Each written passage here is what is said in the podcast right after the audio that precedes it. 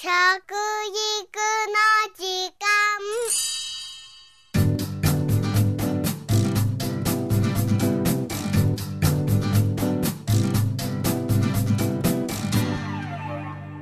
服部幸男です。食育の時間ポッドキャスト。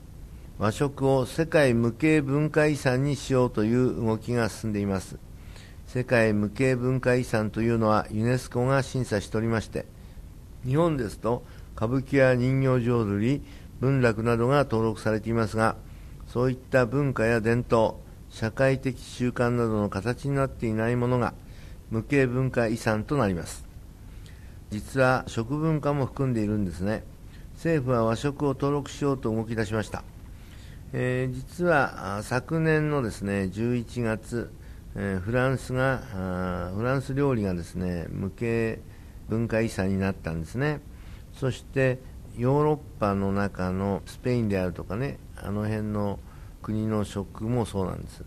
それとメキシコのですね伝統食というのが無形文化遺産になりました。現在ですね、えー、韓国が申請しておりましてですねこの11月にこれは通るんじゃないかと思いますね。それであのフランスも通ったのはですねサルコジ大統領が非常に力を入れましてね通したんです。そして、え、韓国もですね今の大統領がですねすごい力を入れておりまして大概トップが力を入れているところまたトップが世界でですね信頼されているところが実はこの無形文化遺産になれるということですので、えー、日本は今なれないんじゃないかというふうにね実は私もこの委員会のメンバーでして昨日第2回目を終えてきたばかりです。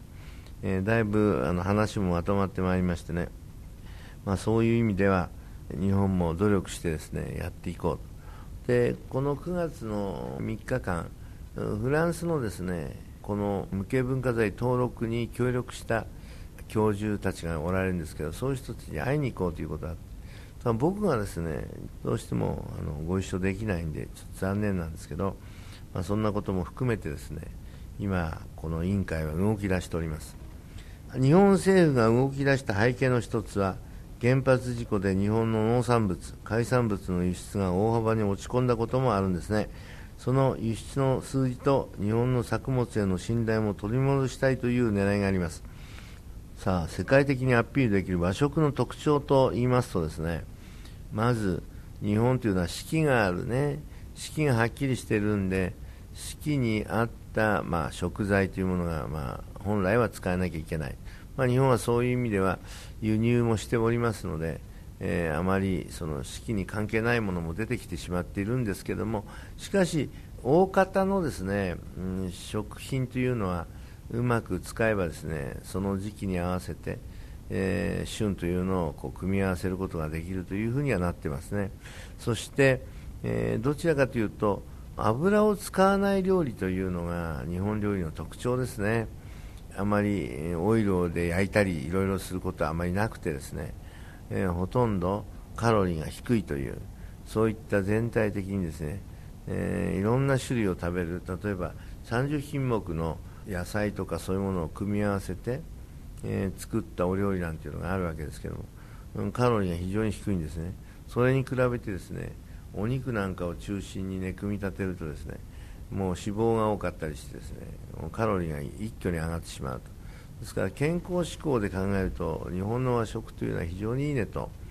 えー、まあ、ヘルシーであるというようなことがね、まあ、今まで随分言われてきました。特にあのお寿司なんかお酢で締める。それで菌を殺菌するそして体に入ってもですねお酢がね非常にあの疲れを取るとかですね、まあ、そういうことが基本的にありましてあと好きなバラエティーの飛んだ食材を上に乗せることができるとか巻くことができるというこんな合理的な、ね、食べ物はないねということで非常にあの世界中流行らしたんですね、えー、ですけど今回のこの原発事故でですね全体の我々がね扱ってたものの大体4900億年間売り上げがあったんですけど今それが10分の1に落ちました、えー、日本のものは危ないということでですね全部あの日本のものをボイコットという形になりました、えー、我々は JRO という組織を持っているものですからそれを通じて、えー、20カ国にはですね、えーまあ、道が開かれておりますので、えー、毎回、これは安全ですよとか、これは気をつけた方がいいよというのを、こちらが表示したものを信じてほしいということ、えーまあ、我々出してるんですけども、まあ、日本のはなかなか信じられないところがありますので、え、これからも少しエネルギーをかけていかなきゃいけないかなというふに思っています。はいということでですね、我々は身近に和食というものが素晴らしい食文化であることを気づくべきなんでしょうね。食育としてもぜひやってほしいことは、和食の出汁の味、出汁の美味しさというものを小さいうちから教えてほしいと思います。そうなんです。今ね、出汁といってもね、まあ、インスタントでね、まあ、上から振りかけるようなものが随分増えてきました。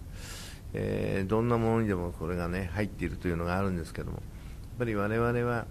美味しさとかね、うまさというのが、油を取らなくてもうまさが出るということが分かっているものですから、そこでカロリーの上がらない食物にこれつながるわけですね。まさにそういったことを含めてですねだしのうまさ昆布であるとか鰹節であるとかねそれに干し貝柱であるとかですね、まあ、いろいろあると思うんですよね、えー、そういったものがどういうふうに、えー、美味しく抽出できるのかというようなこともこれからお料理やる人はですね学んでほしいと思います。特にあのこれからお嫁さんになろうというような人はねえこういったことをきちっと知っているということがね、えやはりお嫁さんの条件だと思うしね、え日本の国民としてですねやはり日本の食文化をある意味では先頭を立ってね、え家庭料理という意味でいいんですけども広げる能力っていうかねそういうものに結びつけていただきたいなというふうに思います。さあそこでだしなんですけどねやっぱり鰹節と、えー、昆布こういったものを合わせると合わせだしになるんですけどもそうするとうまさがですね大体9倍ぐらいになるんですね。合わせる前の段階よりも9倍うまみが出てくるということがありますんで、